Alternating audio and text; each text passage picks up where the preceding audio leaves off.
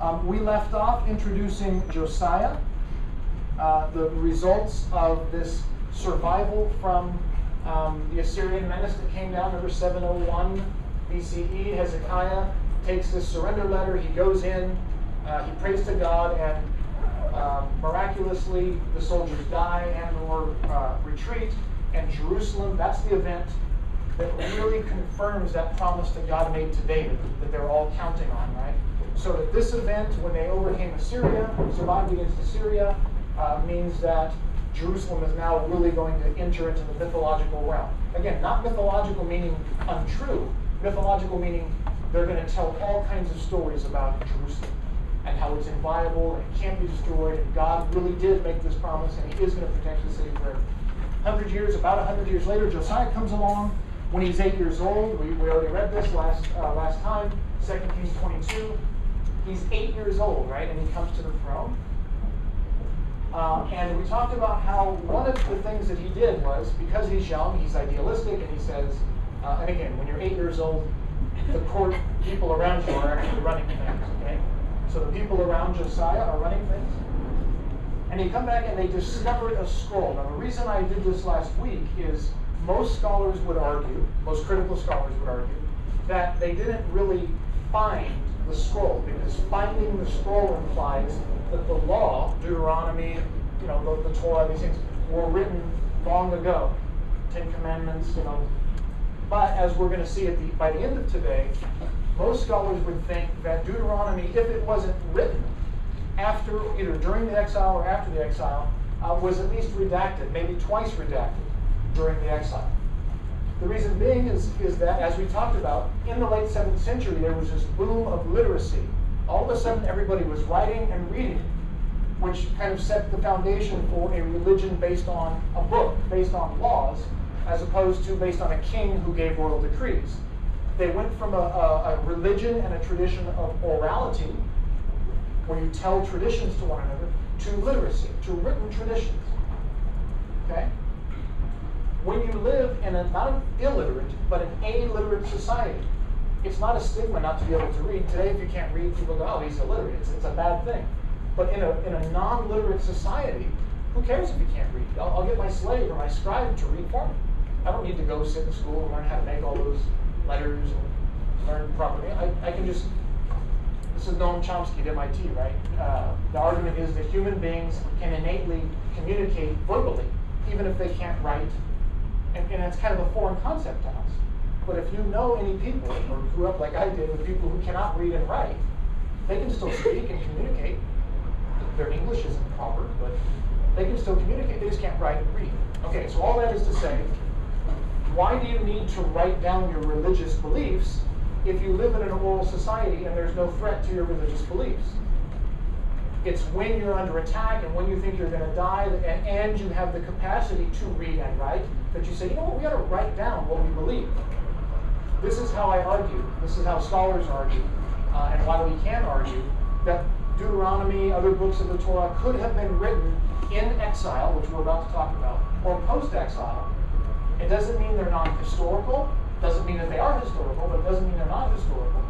Um, and, it, and it doesn't mean that they, they didn't happen. It doesn't mean that uh, you shouldn't believe it or that you know that it's not true. It just mainly means that it was written down later. Understood? Okay? So when this uh, episode comes along where he says he found the book of the most scholars believe, based on other evidence, that what they were doing was beginning the process of pulling together the religious beliefs that would become uh, books like Deuteronomy, that would become the, the law, the, the Jewish, what would become after they became full-on Jews, and we can have that discussion. Know, when, when, you, when did you start calling people Jewish? when they're Israelites or, or later on. And most scholars would argue uh, after the Persian period. Second Temple Judaism is when you begin to see Judaism as a religion. Why? It's a religion based on the book, based upon a set of laws, that all of a sudden begin to get mentioned under the reign of Josiah. So literacy, the transition to literacy, and the reign of Josiah, this idea that, look, I found a book, it's got laws in it, and we should do what those laws say, right? That's when we can, I think we can begin to talk about a Jewish religion, what we know today as Judaism. Uh, the high priest Hilkiah has given me a scroll, and then what's on that scroll? That's the question. Well, remember Hezekiah? Remember Hezekiah we talked about, and he had these religious reforms in 2 Kings 18? He cut down the shrines, he cut down the pillars, he cut down the sacred post, he cut down even the Nehushtan, even the bronze snake that Moses made, Moses himself, right? The patriarch. Pardon me. Uh, yes, the Moses had made. Abraham, Moses, these patriarchs. These guys did things. Um, and all of a sudden, Hezekiah said, well, chop that down. Why? He's trying to centralize religion in Jerusalem. Why? To bring about an orthodoxy. He was trying to make one set of beliefs with one place to worship. And apparently it didn't take. So Josiah came along and found this scroll in, in the temple, because the temple had fallen into complete disrepair. So Josiah orders, we need, to, we need to repair the temple. And in the temple they found this copy of the, the scroll. And it says what? Don't set up shrines, don't set up pillars, don't set up these high places, right? Worship only in Jerusalem. And so now he's got biblical or authoritative evidence to say this is how we're going to do it. And since Hezekiah, the temple had fallen into disrepair, they had set up new posts and new pillars. So Josiah is going to bring about yet another religious reform. By the way, why do all these uh, pillar figurines of Asherah, why are they all holding their breasts? You ever notice this? Yeah, it's a, it's a symbol of fertility. Right? Human mammals, women, right, are, as I'm told by my, my uh, comparative animal physiology uh, colleagues, uh, are the only mammals whose breasts don't recede after childbirth. Right? If you have a cat or a dog and it gets pregnant, all of a sudden you see breasts on the animal, and then after the, the babies are born, the breasts go away. But for some reason, on human women, um, they're there. Right? And they, in comparative animal evolutionary theorists, and these guys say that it's because men, human men, uh, sexually selective favor. Right? Why do women get breast implants? Why? Why? I mean, they better for self-esteem. Better. Why? Why? Why? Why? Why? It's about sexual selection. It's something. It's like putting on makeup or putting on clothes or taking a bath. It's things that we do to men do it too. Not so much with the breast implants.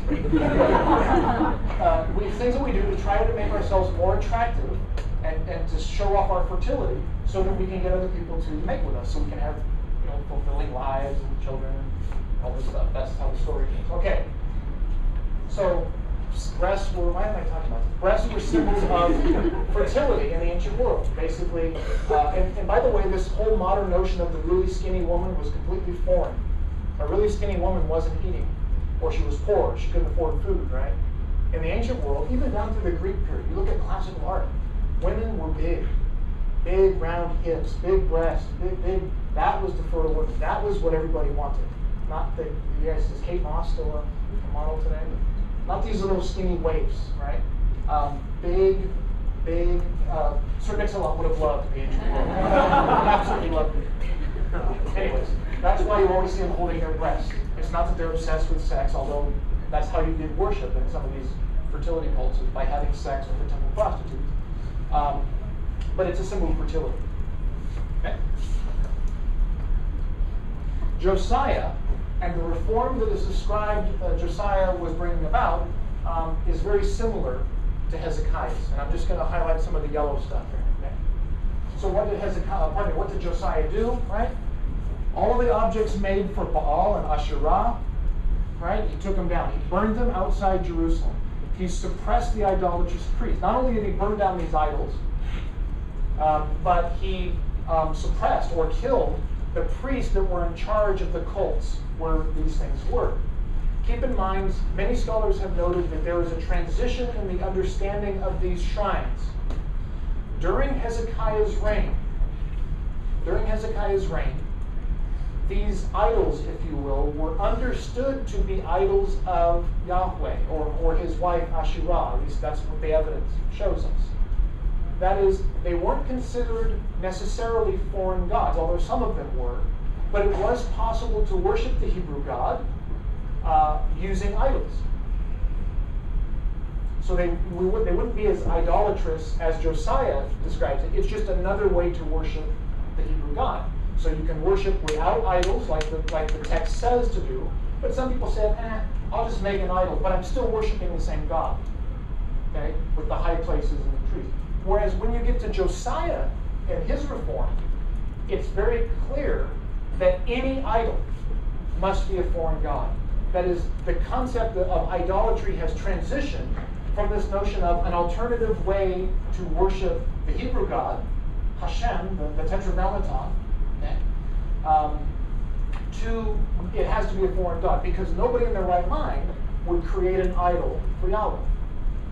So idolatry becomes um, something that's done worship in either in worship of Baal, Asherah, and of Yahweh to only worship of foreign of foreign gods, which is a no-no.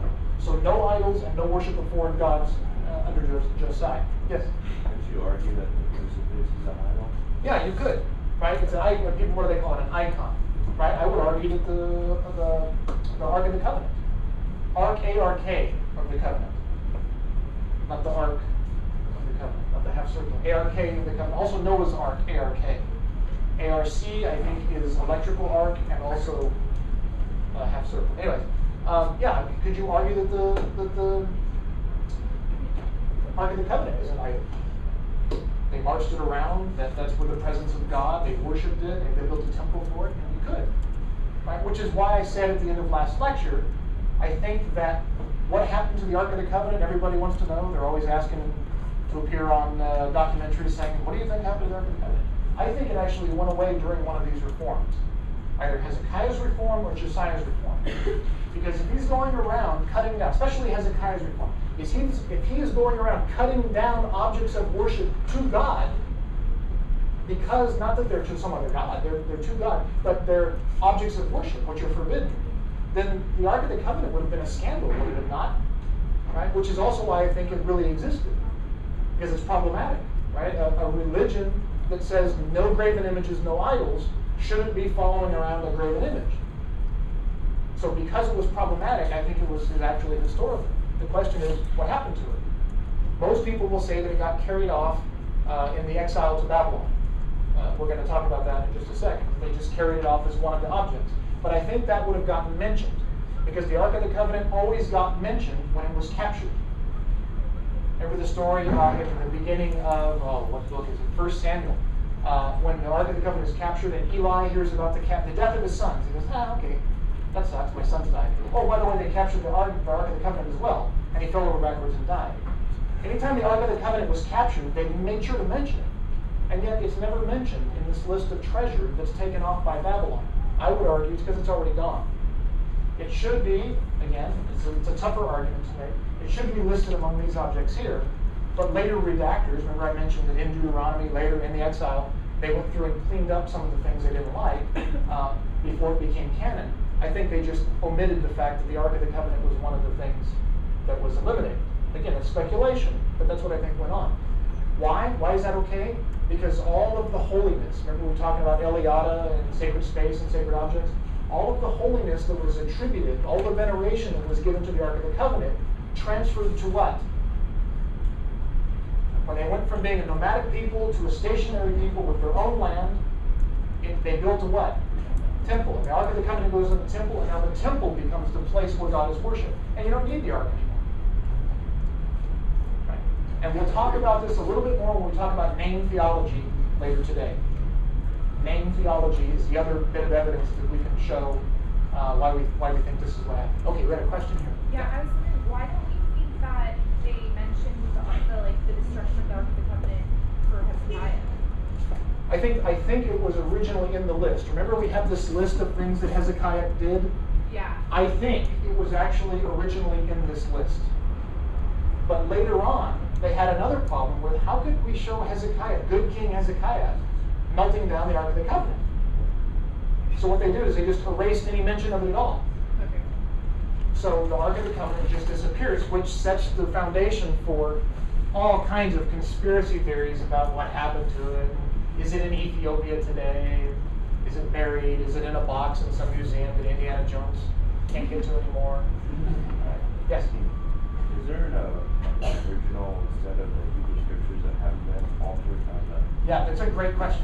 The question is, is there an original set of the Hebrew scriptures that haven't been altered? I would say no. Because keep in mind, the Hebrew scriptures are a collection of books. Not only a collection of books, but a collection of versions of books. Copied and copied and copied and copied. Um, this is a whole other lecture and a whole other class, but if you take uh, the Dead Sea Scrolls class offered here, um, the reason the Dead Sea Scrolls are so important is the Bible, even after it was canonized, underwent changes. Remember the Masoretes? Remember these, these guys, these editors that went through and added vowels and changed words? Remember when we talked about Qere and Ketib, that which is written, but that which is said? Right? They went under, it underwent another thousand years of these changes, so that the Hebrew Bible text we have today has undergone a lot of changes. Well, when we found the Dead Sea Scrolls, that gave us copies of every book of the Bible except Esther, right? Um, a thousand years earlier than what we had.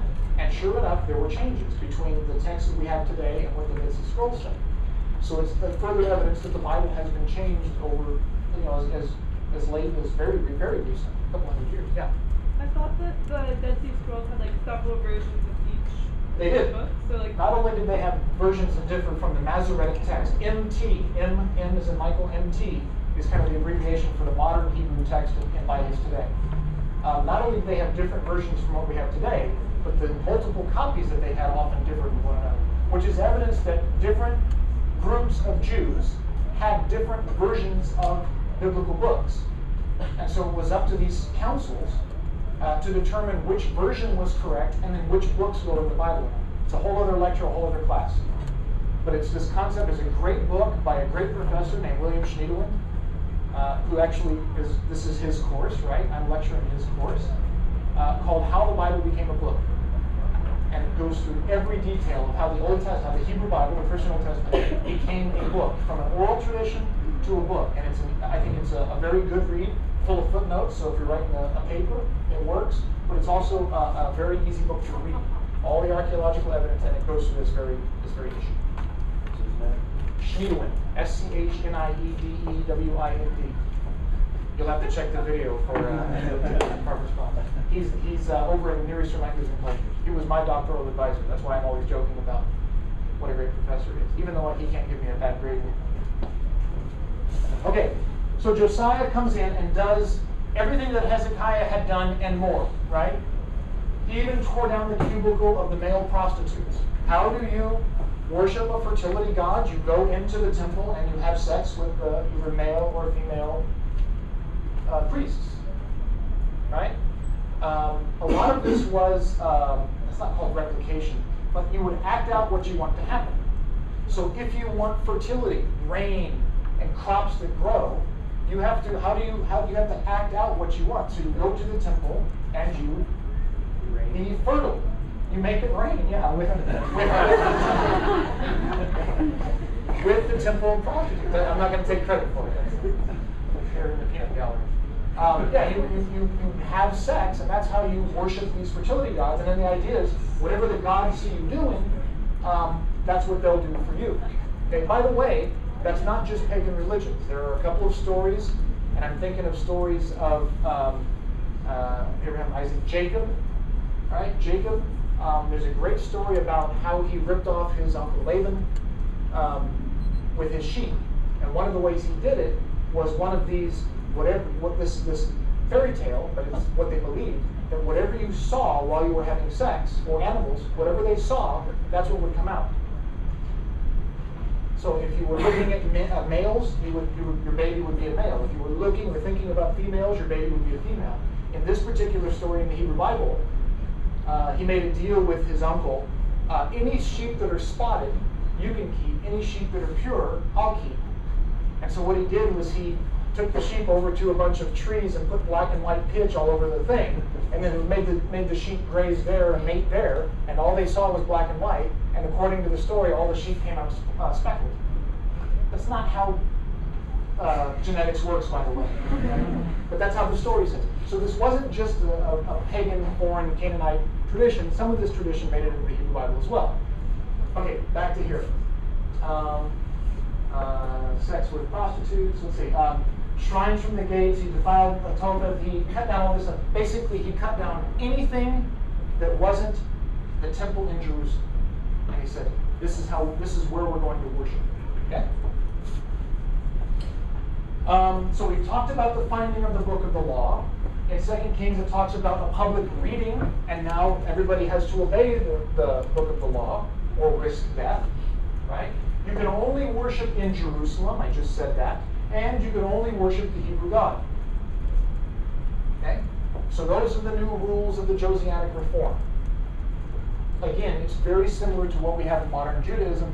This is why most scholars will say that you can't talk about Judaism or Jews as a religion, at least, or as a people of a particular religion, until basically Josiah and the exile. And then we've already seen the, uh, the temple in Arad um, may have been destroyed during Hezekiah's uh, reform, or it may have been conquered by the Assyrians, but okay, it's one of these possibilities. All right, I'm going to move on. Everybody have this?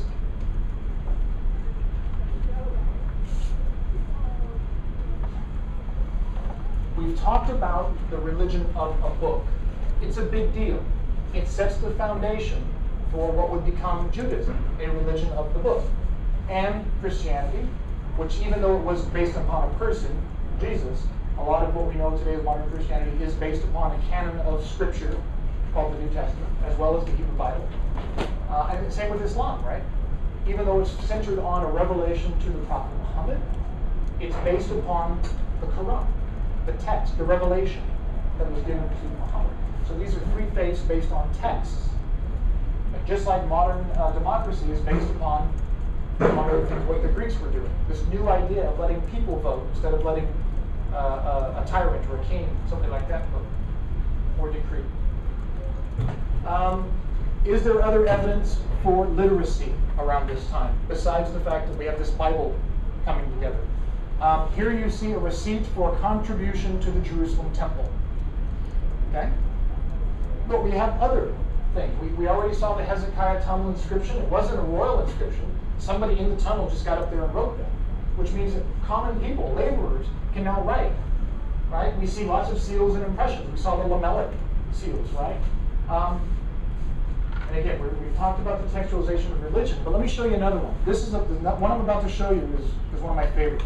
Okay, it's called uh, you can say Lachish or Lakish, however you want to pronounce it. It's a letter. Okay? It's a letter, and there's a bunch of these letters. So we call it uh, Lakish letter three, right? Written about 587 BCE, and it's from. Uh, well, here I'll read it to you. Uh, no, I won't, because it takes too long.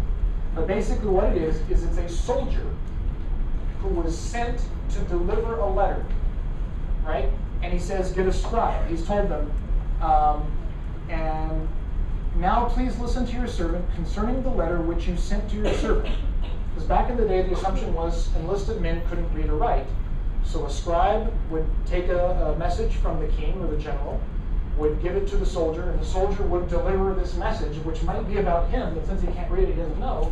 He'd deliver it, and then the other person would read it and give the soldier his orders. Right? There's a very good um, episode of this in the story of David and Uriah. Remember David and Bathsheba? Uriah, Bathsheba's wife, before David killed him or had him killed, delivered his own death message. The understanding was Uriah couldn't read or write. Okay. But the idea is this he says, the soldier says, the heart of your servant, referring to himself, has been sick since your writing to your servant. As for what my Lord said, do you not understand? Call a scribe, as God lives. Uh, never has any man had to call a scribe for me. And also any scribe who might have come to me, truly I've never called him, nor would I give uh, anything at all for him. What's he complaining about? He's not upset about the order he was given. He's upset about in the letter, the guy who was writing the letter said, get a scribe to read this letter to him. And he's upset because he, no, what are you talking? I can read. Why, don't make fun of me. I can read as God lives. I've never had needed a scribe. I went to school. I can read. Which means what? Even common folk, soldiers, right, can now read. Not only can they read, but there's a growing stigma for people who can't read. So it's a fascinating piece of evidence that shows that it wasn't just royal courts and people uh, that could read, it's now reading and writing is spread throughout the land. Yes? Um, Were these letters written on papyrus? uh, on, a, on a sherd. Anytime you have anytime you have an ostracon, it's a broken piece of pottery. Paper was incredibly expensive, kind of like ink in your printer today, right? Paper was expensive, and so what they would do is when a pot broke, they would recycle, right? They recycled a, a whole lot better than we did. So they would recycle and write on a pottery sherd, and that would be what they, they wrote on. Yes. I discovered this was the text, you're not able to see much of the text because they have to restore it. Uh, yeah, usually you have to knock off the dirt and stuff, but you can, I mean, you can still see the text here. There's certainly paleo Hebrew. I wasn't sure what they did before it was like that. That's a long process at Fowler Museum, in the archaeology program. the Fowler Museum, you can, you can take classes on how to do this, if you really want to. All right. Zad Hashavya. Zad Hashavya. Uh, just call it Yad Yam. It's easy. Here's another letter from a place uh, not too far from Jerusalem. Uh, had a bunch of uh, ostraca but what we also have evidence of is people understanding laws that would appear in the Bible. The, the letter is a complaint, kind of like you would write a customer service organization a complaint. Okay? And I'll read you the letter in just a second, but keep in mind that Exodus chapter 22 says, uh, if this is in the Bible, if you take your neighbor's garment in pledge, like as collateral for something, you must return it to him to him before the sun sets. Why? It's his only clothing, the only covering for his skin. And what else is he going to sleep? Remember, you used to have like your your loincloth, and then you have some kind of tunic or overcoat, and you just use that cape as your blanket at night. That's how he used to sleep. Therefore, if he cries out to me, I will pay heed, for I am compassionate. Basically, there was a rule on the books in the Bible that says, if a guy says, "Hey, lend me five bucks," okay, give me your coat for collateral because you're going to need your coat. You can't keep it overnight. You have to give it back to him and then take it back from him in the morning, which caused all kind of problems. You know, which is why a lot of people didn't like to lend or borrow things like that. But there was a rule. The same rule is in Amos, but in the form of a complaint, right? They recline by every altar on garments taken in pledge. This is a critique of this practice, right? And drink in the house of their God with wine bought by fines and imposed. He's criticizing people, banks. He's basically surprised the, uh, the criticism of banking and banking practices isn't a modern thing. Prophets a long, long time ago were critiquing banks and lenders for doing this, right? Basically, they're getting rich off things that were taken in pledge against the rules that are in, in the book. You know, why is that important? A lot of scholars think that this wasn't written for a long time. Well, uh, pardon me, for a long time later. But if we actually read the text that's on this ostracon, okay, it's basically a complaint. Uh, when I finished my reaping, basically what it was to say, uh, your servant was working up north. Uh, a few days later, uh, before the Shabbat, before Sabbath, when your servant had finished his reaping and had stored it a few days, uh, and this is Hoshiyahu, right, the son of Shabai, came and took your servant's garment. When I finished my reaping at the time, a few days ago, he took your servant's garment. He was supposed to give it back. Basically, I'll work for you, take my cloak, and when I give you what I'm supposed to give you, you give me the cloak back. End of transaction, right? All my companions will testify for me, everybody who is reaping, they will testify for me that this is true. I am guiltless of any crime, so please return my garment. Now, why would he know to write uh, a letter complaining about somebody breaking this rule of not returning his garment that was given in pledge? Maybe because there was a rule that says you can't keep someone's garment when it's given in pledge overnight, which would which would kind of give at least some credibility to the fact that the law written in the Bible was an actual law a long time ago. So here you've got some peripheral archaeological evidence that talks about laws written about this time, written down about this time, being real. It's, it's, it's an external confirmation, some archaeological confirmation of what the Bible says. At least one of the laws. Okay, let's look at another one. Um, those of you who like magic, and those of you who like to wear jewelry and jewelry, and those of you uh, like silver. This is this is the bling text. Okay, it's called the Ket uh, Hinnom. Hinnom. Where do we know this name from? Valley of Hinnom. They found it right there, just outside of Jerusalem, and it's a silver amulet dating to about 600 BCE, right? So pre-exile. Um, and inscribed, among other things, inscribed on this, it's about this big, right? You would wear it around your neck. And inscribed on it are verses from Numbers 6, 24 to 26, and Deuteronomy 7. Interesting. Um, now, some scholars who think Deuteronomy and this stuff wasn't written until much, much, much later would argue obviously this is a forgery, or obviously this dates to a later period. But the archaeological context says about 600 BC. And it has a Bible. People do the same thing today, do they not? Right? They buy jewelry with Bible verses on it. Are they good luck charms? Maybe not, but it is some kind of symbol uh, pronouncing to others, here's what I am, and here's what I believe. And only the people who know what the verse says or means or identify, then, then you have a way to identify with people. Hang on one second. So, what you've got is a piece of jewelry that has a, a biblical, what came to be a biblical verse on it. Which means what? At least this passage was probably as old as 600 BC, if not earlier. I'm not saying all the Bible was written then, but at least this passage was around, and we should expect that. Why? Because the passage that's being cited is a blessing. In fact, it's a classic blessing. Anybody who reads Hebrew? Anybody know this blessing?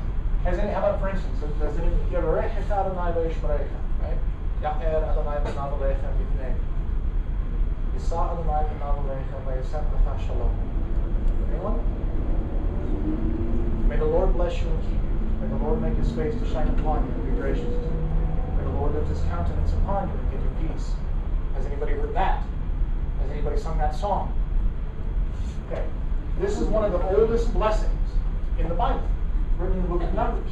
And what we have is some evidence that this actual blessing existed at least 600 BCE and that it was important. Right? By the way, this is the blessing that I say to my daughter every night when I put her to bed. And she gets to pick which, which language. Uh, every time I perform a wedding, and yes, I've done some weddings, you can do that in California. Um, I, I pronounce this blessing. It's, it's a good blessing to pronounce in periods of transition if they want it pronounced. If they're if they don't want uh, uh, a Hebrew blessing pronounced, I don't I don't make them do it.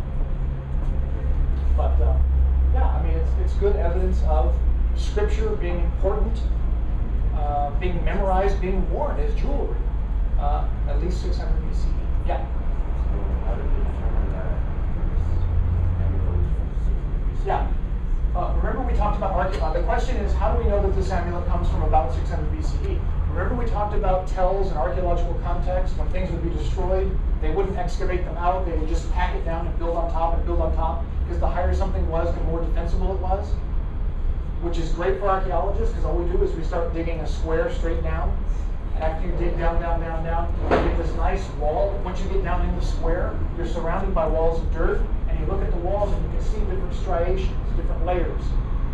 And as you dig down, you find coins that say 1800, like modern 1700, 600, 500, 200. And they don't have coins uh, until you know the Persian period, but you can find coins, Roman coins, and that helps you date things. Okay. Um, but you also find we talked about using pieces of pottery.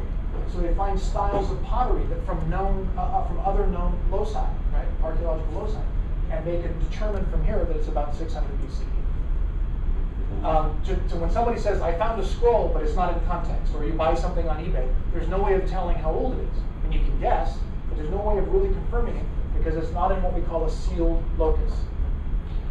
Do archaeologists also use carbon dating? They do use carbon dating, and the carbon dating would be consistent. The only problem with carbon dating is it has to be something made out of carbon. Right? So it has to be a scroll or parchment or, or something, that, or bone It works well with, you know, with bone.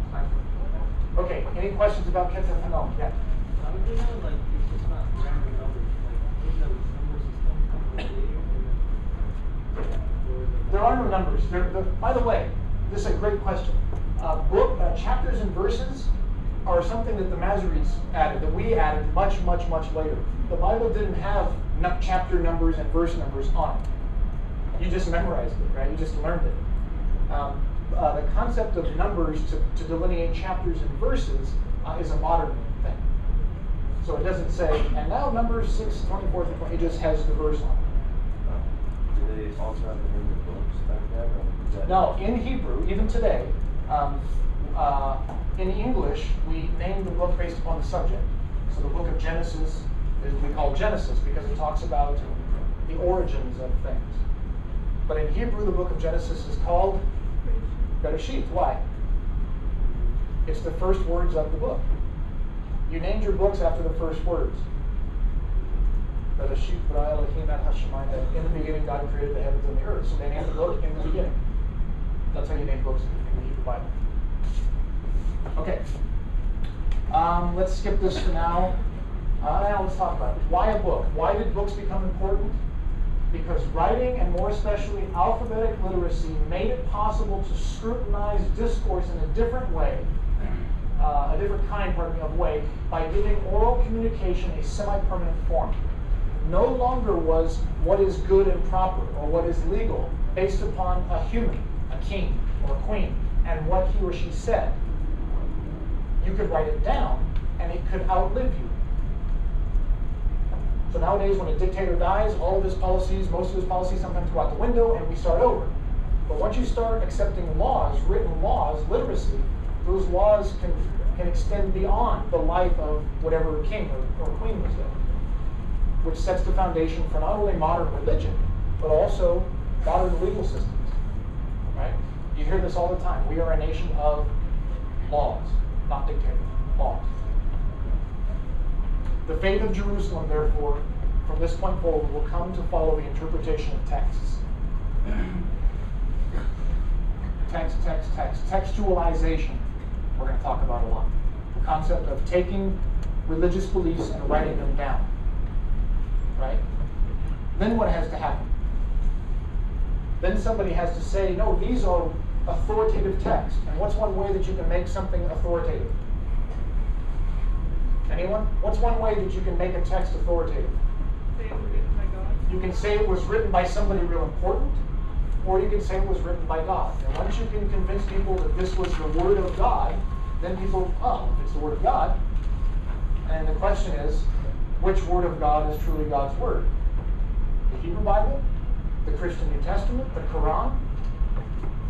Well, not the Quran, because I'm a Christian, and, and we don't accept that. And over here, the Muslims will say, well, not the New Testament, because I'm a Muslim. We accept the Quran. Right? There's different Word of God for different groups of people. That's later. We have, we have to move on. We have to move on. Yeah. This detracts a little bit, but why, why do Muslims not like Muhammad is depicted? That's uh, we'll, we'll talk about that very thing about four lectures, about four weeks from now. Okay? Good question. All right. End of Jerusalem. Okay. What's about to happen?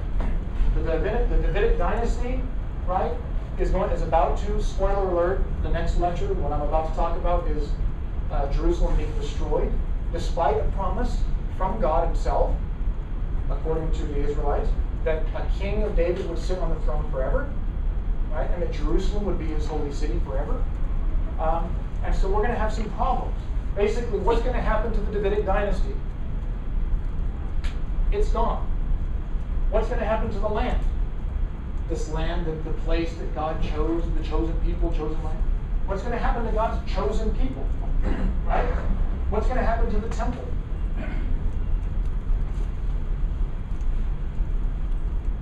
And what happens to faith when experience contradicts it? Let's talk about that with our next lecture. Give me one second.